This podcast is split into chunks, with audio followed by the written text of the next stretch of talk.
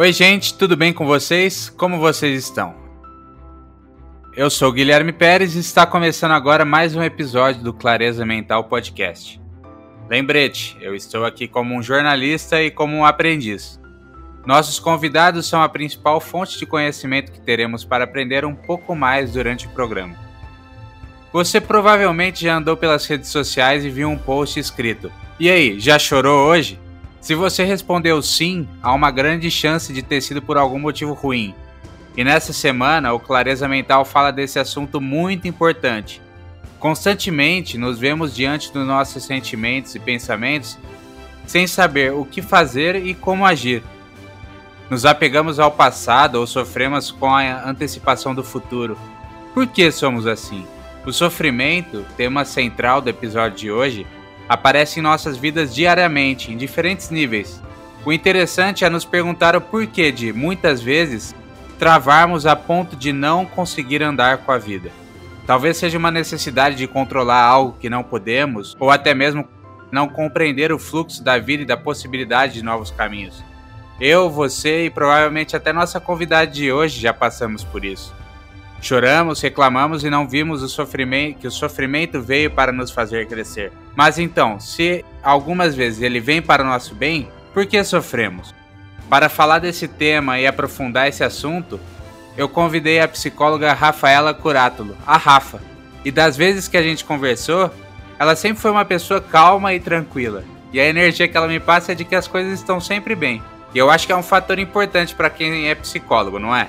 Sem mais enrolação, eu apresento aqui a Rafa. Seja bem-vindo ao Clareza Mental. Tudo bem com você? Oi, Gui, tudo bem? tudo certo, obrigado pela, pela introdução. É importante que a gente, como psicólogo, passe uma calma, né, pro próximo. Com certeza. Isso é a primeira coisa que tem que buscar no psicólogo é se ele é calmo ou não, né, Rafa? É, é de preferência, né? Mas. De preferência, é. Mas, Rafa, eu vou pedir para você contar um pouquinho pra gente o que, que você faz, como você escolheu a psicologia e qual que é o seu trabalho, assim, em ajudar as outras pessoas. Bom, gente, já eu já sou formada há dois anos. Eu trabalho na área da saúde. Eu escolhi, né? Optei pela psicologia da saúde e eu sigo a linha psicanalítica. Né? A gente sabe que a psicologia é vasta e muito ampla, né? E que a gente tem várias abordagens que veem o ser humano de diferentes formas, né? Vários objetos de estudo. Então, eu optei pela abordagem da psicanálise. Eu atuo hoje em uma clínica, né? Tanto na clínica particular como em uma clínica de saúde básica. Sim. Eu optei pela psicologia porque eu sempre me interessei por como as coisas funcionam, né? Não as coisas objetos, mas sim o, o ser humano, né? Como que a gente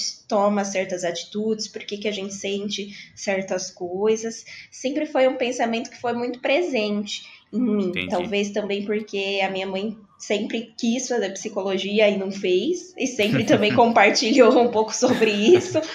A gente sabe que fica no inconsciente, né? É. Mas eu comecei a fazer terapia, eu tinha 13 anos, Entendi. né? Eu tive alguns ataques de ansiedade e eu comecei a terapia. E a, a minha terapeuta, né, foi de, uma, de um acolhimento tão interessante, de um acolhimento tão significativo, que eu passei a gostar daquele tipo de trabalho, né? E como que a gente poderia ajudar as outras pessoas que acabam estando em sofrimento também. Eu Uhum. acho que foi uma junção de fatores, mas que o que mais é, me motivou é o trabalhar com o outro e com a dor do outro. Eu trabalho né, na clínica particular e também trabalho numa clínica é, médica, né? Então, assim, a Sim, gente tem sim. muita, a gente chama de interconsulta, onde os pacientes geralmente buscam por um.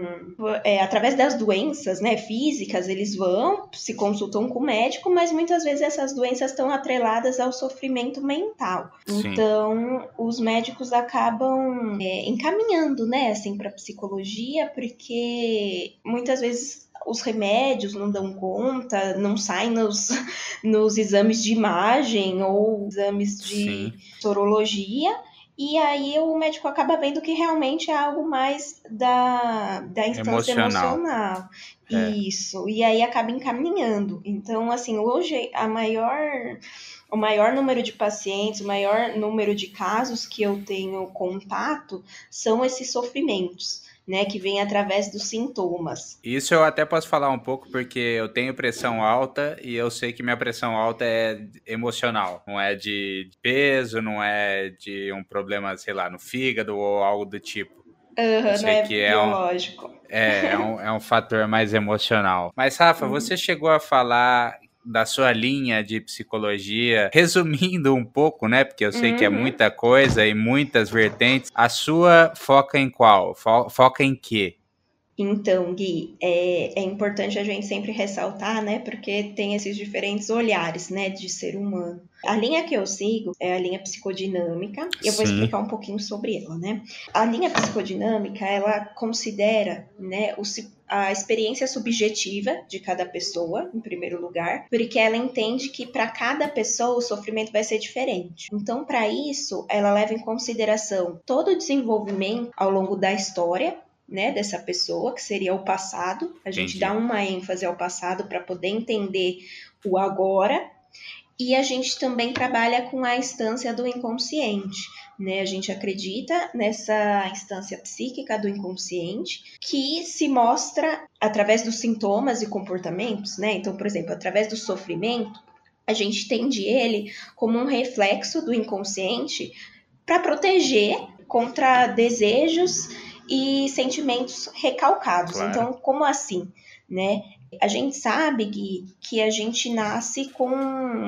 Nós somos seres de desejo. Então a gente já nasce com o que Freud chamava de pulsão de vida, né? Então a gente tem alguns desejos que a gente tende a, a satisfazer, a querer satisfazê-los. Só que a gente sabe que também existem as leis da sociedade, que não, não são todos os desejos que a gente vai poder realizar, né? É, então, com certeza isso, não.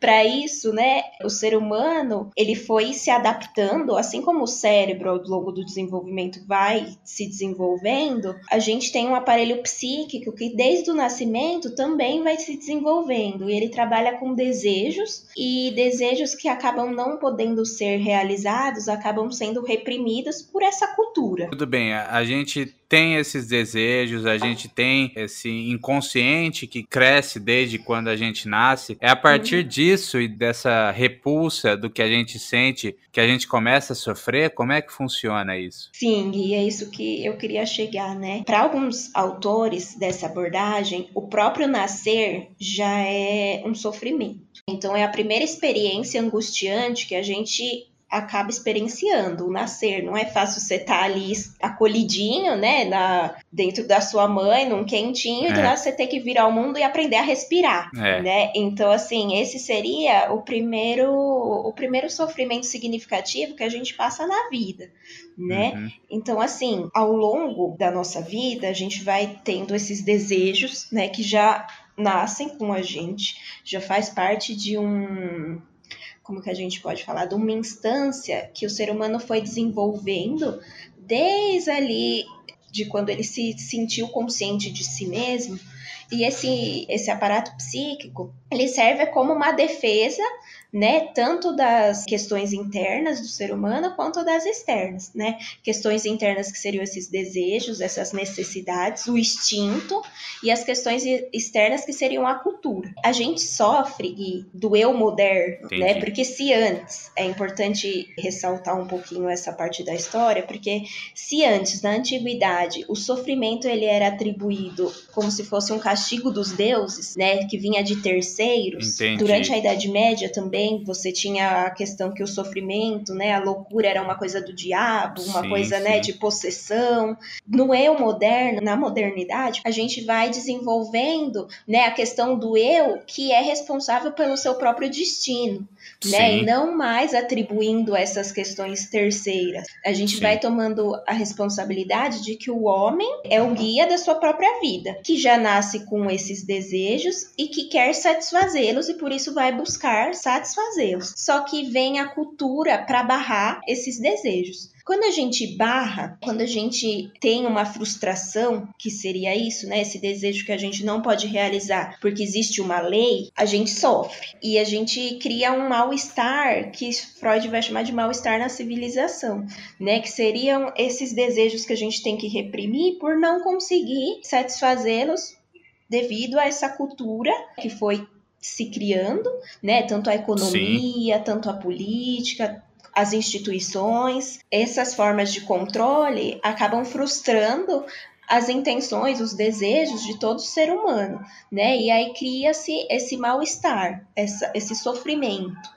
Entendi. E Rafa, mas se a gente trouxer um pouco mais para uma coisa mais prática do cotidiano que acontece Uhum. Assim, com todo mundo, por exemplo, vamos pegar assim o sofrimento de um de uma pessoa que se foi, algum parente que morreu ou do fim de um relacionamento, sabe? Uhum. Esse tipo de sofrimento, ele também tem a ver com essa coisa do desejo, da cultura. Como é que esse, esses momentos que todo mundo passa pela vida, como é que isso chega na gente, é, é esse sofrimento assim, sabe? Esse uhum. sofrimento do dia a dia que acontece todo dia com alguém está acontecendo? Seria uma, um luto, né, Gui? Assim, é uma frustração de que não houve uma continuidade, tanto na morte, né, no morrer, quanto o fim de um relacionamento, quanto o você ser demitido, né, de um emprego. A gente sofre porque a gente teve essa expectativa frustrada.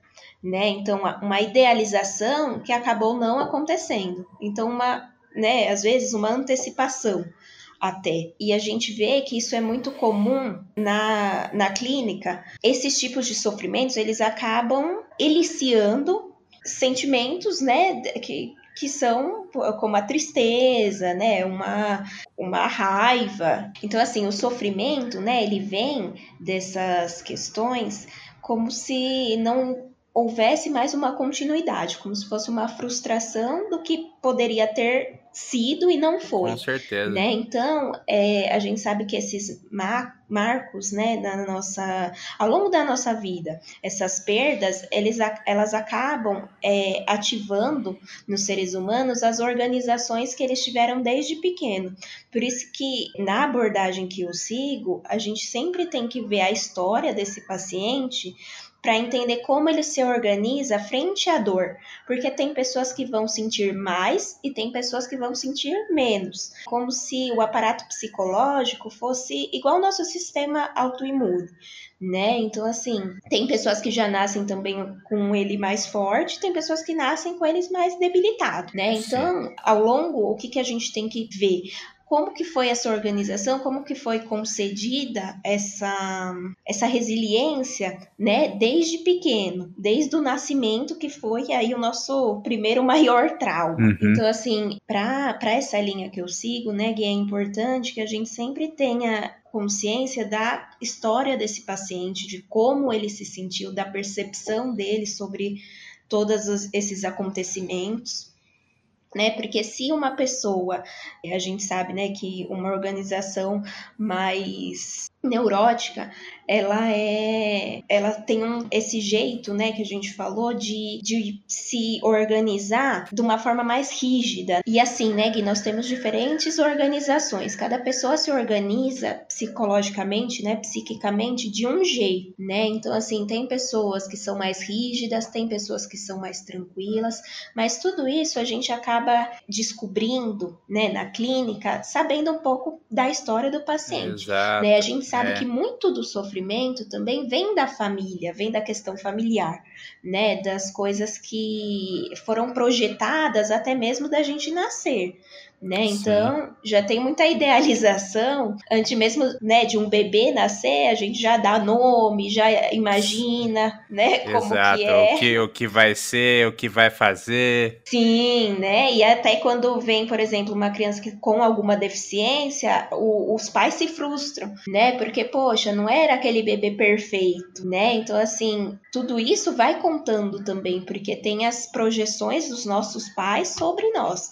E isso também a gente vê muito na adolescência, que é quando a maioria desses sofrimentos maiores, como uma depressão, como uma ansiedade, aparecem, Sim. porque é ali mesmo onde o jovem está tentando buscar o quem que é ele e quem que é a família dele. Então, nessa durante essa diferenciação pode ser um pouco mais sofrida, né? Pode ter um pouco mais de sofrimento. É Entendi. É importante que a gente saiba que cada um tem uma organização e que essa organização psíquica ela vai ser construída, né, ao longo da, do seu desenvolvimento, né? E a gente sabe que quanto menor a criança, menos aparato psíquico ela tem para lidar com as demandas, né, do meio ambiente, dessa cultura, né? Ela ainda não é organizada mentalmente para grandes demandas desse meio ambiente. Para isso, ela sempre vai precisar de um cuidador. É importante frisar isso. Entendi. E Rafa, você chegou até a falar ali agora há pouco da depressão e da busca, né, do jovem tentar entender o caminho dele e tudo mais. A depressão, para quem sofre com isso, que é um, é um pelo menos é o que eu penso que é um estado de sofrimento, assim, de uma tristeza. Como é que é essa, esse sofrimento mais profundo, assim. Eu, eu, posso falar que eu já cheguei perto de ter uma depressão, assim, tava numa fase bem ruim da vida, então eu sei um pouco como é que é sentir, o que que é sentir que é um, um, estado que parece que não vai sair dali, entendeu? É, parece que não vai melhorar, que vai ser só uhum. sofrimento. Não é um, um, luto assim, por exemplo, terminou um relacionamento, vai doer, a gente vai ter que passar pelo luto, a gente vai chorar, vai lembrar da pessoa, mas com o passar do tempo dá para superar aquilo e seguir em frente e, e diminuir o sofrimento. Agora com a depressão é, é um sofrimento maior, né? É um estado de sofrimento que trava, não é? Sim, Gui. Eu acho que é importante a gente falar que todo mundo, uma vez na vida, vai deprimir, né? E assim, de, o deprimir faz parte do ser humano, assim como sofrimento. Né, é uma coisa que é, é inerente ao ser humano. A gente deprime né, Gui? A gente. A primeira vez que a gente acaba deprimindo na vida é quando o bebê, né? Quando a gente acha que é o centro do mundo, né? A mãe, então, com aquele bebê no colo, fazendo tudo, né? É, limpa, uhum. alimenta, protege do frio, acaricia. O bebê tem tudo o que ele precisa, né? Ou deveria ter tudo o que ele precisa. Sim, Quando sim. esse bebê percebe que ele não é aquele centro do mundo, que existem pessoas além dele, porque para ele, né, só existe aquela mãe e ele, naquela comodidade, naquele amor, né? E, e, quando ele percebe que existe um terceiro, um pai, né, um irmãozinho, ou quem quer que seja, ele deprime, porque ele vê que o mundo não é só ele e a mãe, né? Então essa é a primeira experiência de depressão que um que um ser humano acaba passando. E a gente acaba, ao longo da vida, né, quando acontece alguma coisa que a gente se frustra, pode acabar vindo, né, essa, esse sentimento, né, depressivo com mais força. Né? Mas é sempre é, a gente tem que acabar vendo essa parte da de como que a pessoa se constituiu claro. mesmo, porque a gente entende esse sintoma depressivo, quando que ele volta, né? Em que fase da vida da pessoa ele aparece, qual a intensidade desse sintoma, né? A gente vai vendo quando ele já é patológico através disso, né? Ele já está atrapalhando a vida da pessoa, né? Mas Entendi. ele acontece, né? Vai acontecer durante a vida, mas é importante que a gente veja isso, né? Essa intensidade mas é sempre também relativo a um, a um estado emocional que possa voltar. A gente trabalha com esse retorno do sentimento, Sim. né? Porque assim, quando a gente é, de novo, né, vou voltar um pouco nesse assunto. Quando a gente é pequeno, né, a gente tem sempre um cuidador, né, esse cuidador que realiza tudo, que geralmente é a mãe, né, que dá ao bebê tudo que ele precisa para ele se sentir acolhido. Quando a gente tem uma falha, nesse meio, né, nessa interação entre o cuidador e o bebê, o bebê vai sentir aquilo como ameaçador, porque ele ainda não sabe dar nome para aquilo, né, para aquela pro sentimento, ele não sabe a mãe que vai mostrando para esse bebê em pequenas doses o mundo, para ele descobrindo que existe esse mundo, que existe, né, as frustrações. Quando acontece alguma ruptura, né, nessa que o bebê sinta, né, às vezes nem é algo que realmente aconteceu, mas como é os nenês são de uma sensibilidade grande, quando eles sentem que faltou alguma coisa, alguma coisa foi difícil de lidar, ele deprime nesse sintoma. Entendi. E aí, durante a vida, esse sintoma volta com outra característica, né? Depende muito dessa atividade externa, né? Igual a gente falou, a morte de alguém, um rompimento, mas sempre tem um significado, né? Então é importante que quando uma pessoa esteja passando por sintomas depressivos, que ela busque ajuda para entender da onde que veio aqui, né? O que, que pode ter a iniciado. Raiz. Isso, essa raiz, né? Porque a gente sabe que tudo bem, é, a gente entende como que o profissional vai entender da onde que veio, entender toda a história desse paciente, né? Mas ele também entende que acontecem reações fisiológicas no nosso corpo, né? Quando a claro. gente deprime. Então, assim, abaixa a serotonina, que abaixa o nosso bem-estar, abaixa né, essa, a vontade, a motivação.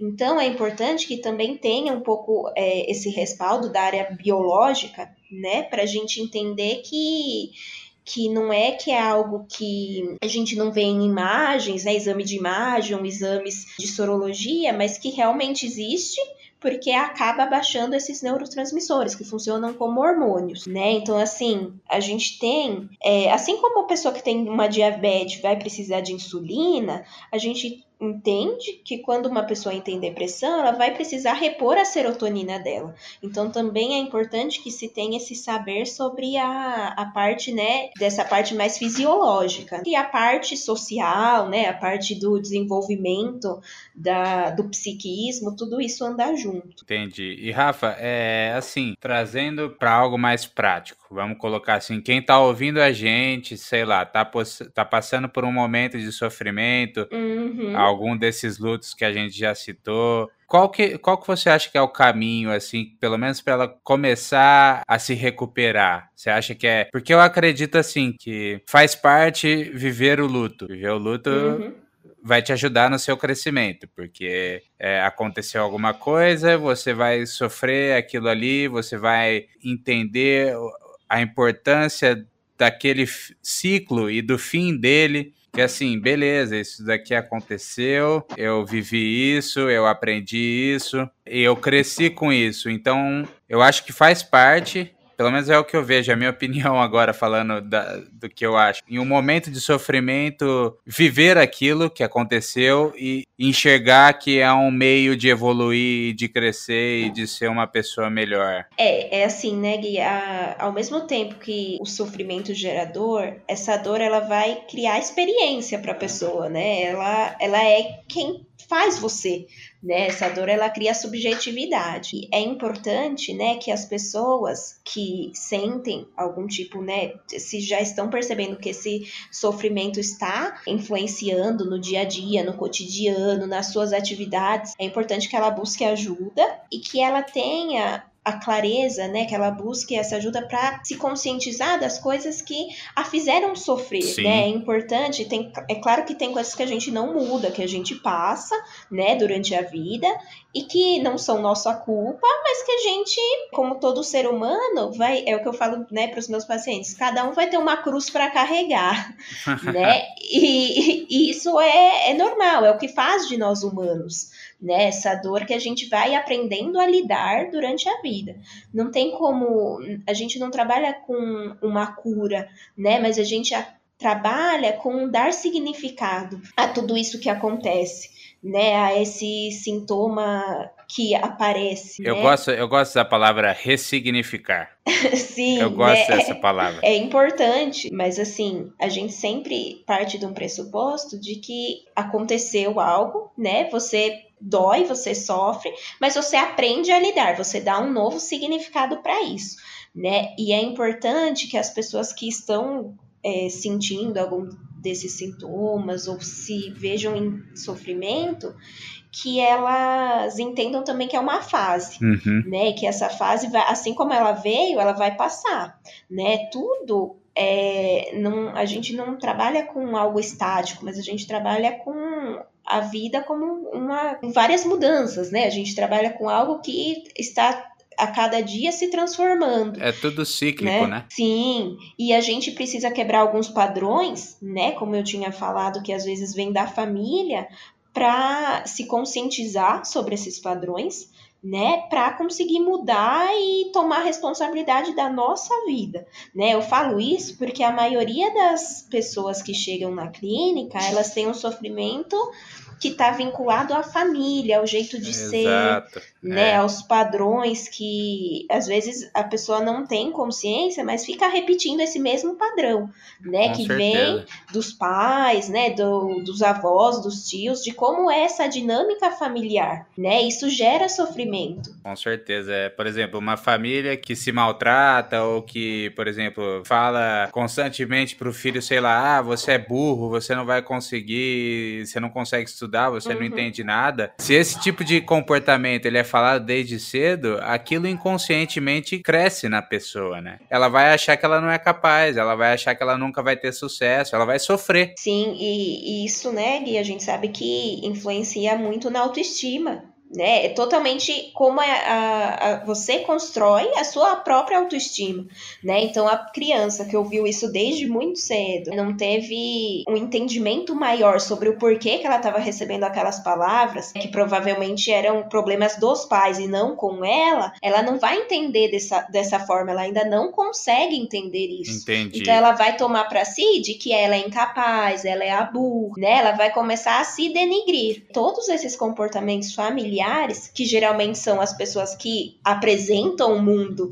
para né, o bebê, para o desenvolvimento psíquico da criança, tudo isso é muito relevante, né? Acontece também com pessoas que têm transtornos alimentares, né? A gente sabe que o jeito que acontece desde pequeno, né? Como que é formada essa dinâmica familiar ao longo sim, do sim. jantar, do almoço, se as pessoas comem juntas, se não, se tem problemas, é, se tem muitas discussões, né? Ao longo da, sim, da refeição. Então, tudo isso vai constituindo para a criança que vai absorvendo, ela vai constituindo um eu baseado nesse outro, né? Sim. Então isso é muito importante. E a partir do momento que você busca essa ajuda e começa a se conhecer mais, a se entender mais, você consegue controlar um pouco mais o sofrimento, né? E, e saber lidar com ele de uma forma melhor. Sim, porque você vai entendendo que esse sofrimento ele depende de quantas vezes você foi exposta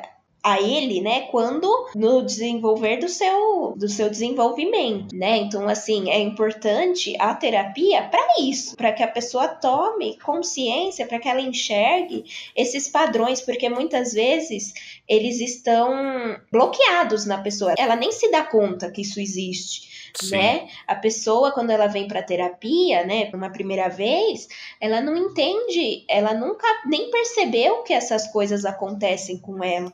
Ela não consegue fazer uma ligação, é. né? Então assim, é, a terapia é importante para isso, para que a pessoa possa ver, se conscientizar desses comportamentos e que ela acaba repetindo. Então a gente quebra esse padrão que gera um alívio, que vai gerando um sentimento de dar nome mesmo ao que ela tá sentindo. Porque muitas vezes a pessoa chega e fala assim: olha, eu estou deprimido. Mas o que, que é? O que, que é isso? É.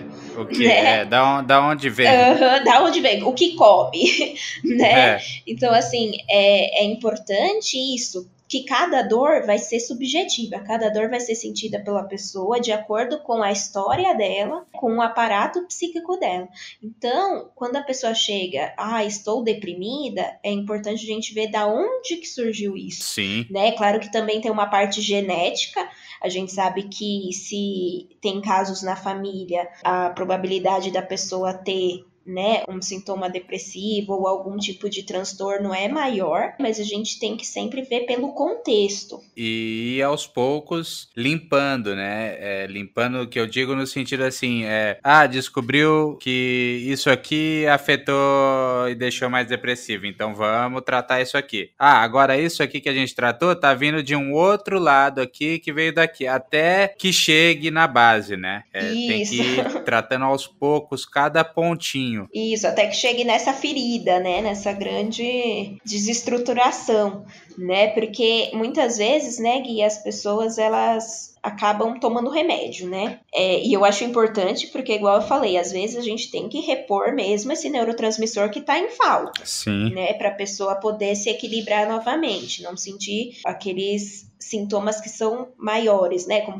um toque, em que a pessoa desloca a ansiedade para fazer alguns rituais, ou a ansiedade quando a pessoa passa a ter ataques de pânico e não consegue sair de casa, né? Ficar com medo. Sim, Os sim. remédios, eles são muito importantes na própria depressão, né? Para um ato mais suicida, a gente precisa da medicação. Uhum. Mas a gente precisa, é, além da medicação, ter esse acompanhamento para mostrar para a pessoa o que está fazendo ela sofrer, para ela ver essa raiz realmente. E mais que isso, é, é ver assim, você não precisa do remédio. Ele, ele é importante para ajudar, mas Uhum. ele não é determinante na sua melhora. Exatamente, né, Gui? O remédio, ele, é como eu falei, ele vai te ajudar a reequilibrar, né, esses níveis de que dos neurotransmissores, da produção deles no cérebro, mas é, é importante que você se torne consciente do que, que está te fazendo sofrer para você ir na ferida e mudar o que está conectado a esse trauma, né? Então, às vezes a pessoa toma um remédio e tudo bem, tá? Os Sim. sintomas estão diminuindo, não tá tão ruim quanto estava, só que ela não entende da onde que veio o sofrer dela, o que, que ela pode fazer para melhorar, Entendi. né? E aí ela vai acabar se tornando dependente dessa medicação pro resto da vida.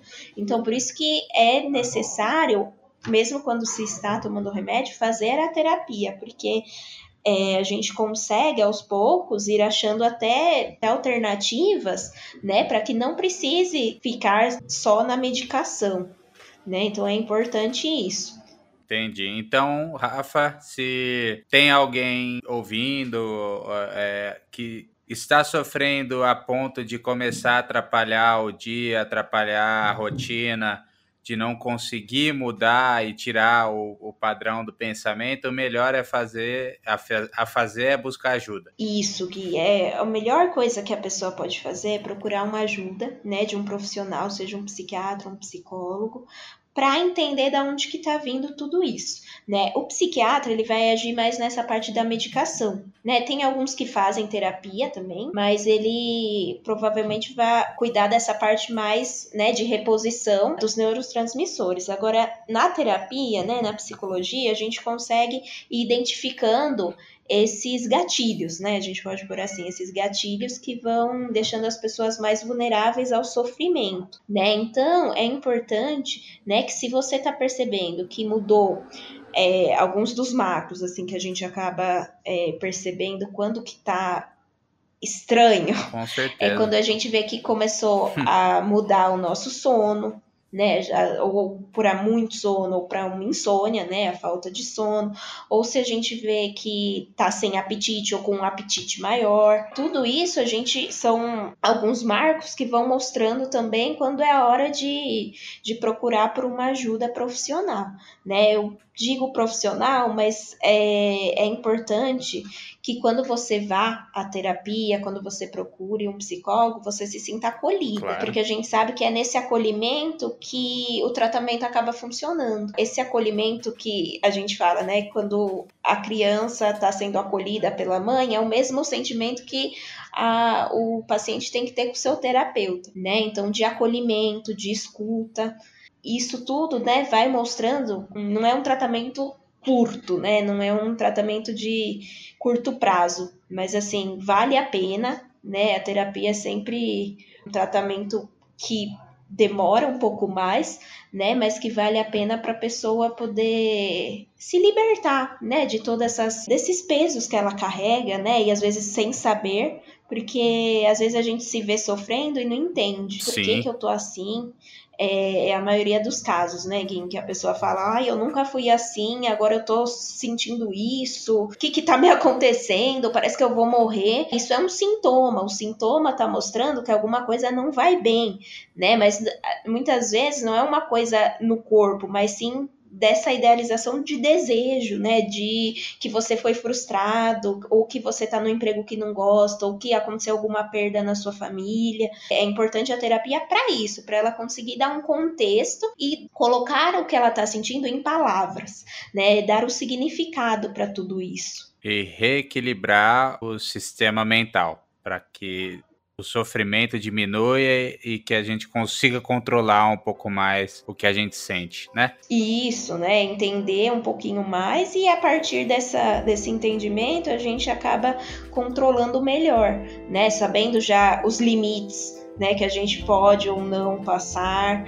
tudo isso é importante e, de novo, né, cada um tem o seu, cada um tem o seu limite, cada um tem a sua forma de sentir.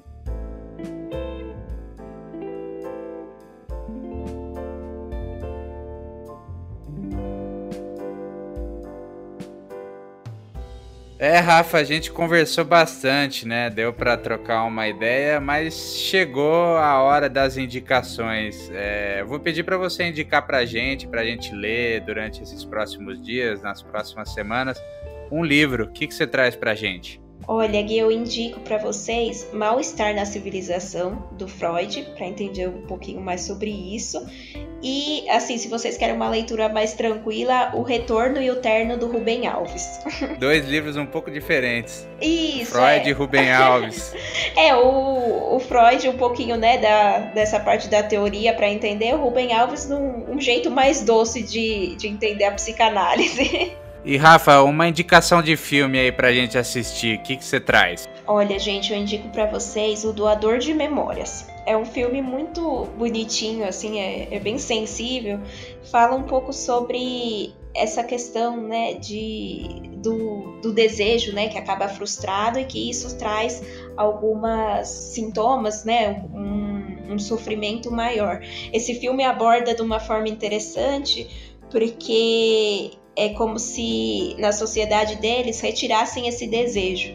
Então eles têm toda uma, uma cidade, assim, né, uma organização pós-apocalíptica que acaba contando um pouquinho como seria ter essa sociedade sem o, o desejo. Então é bacana. Boa, vou colocar na lista para assistir.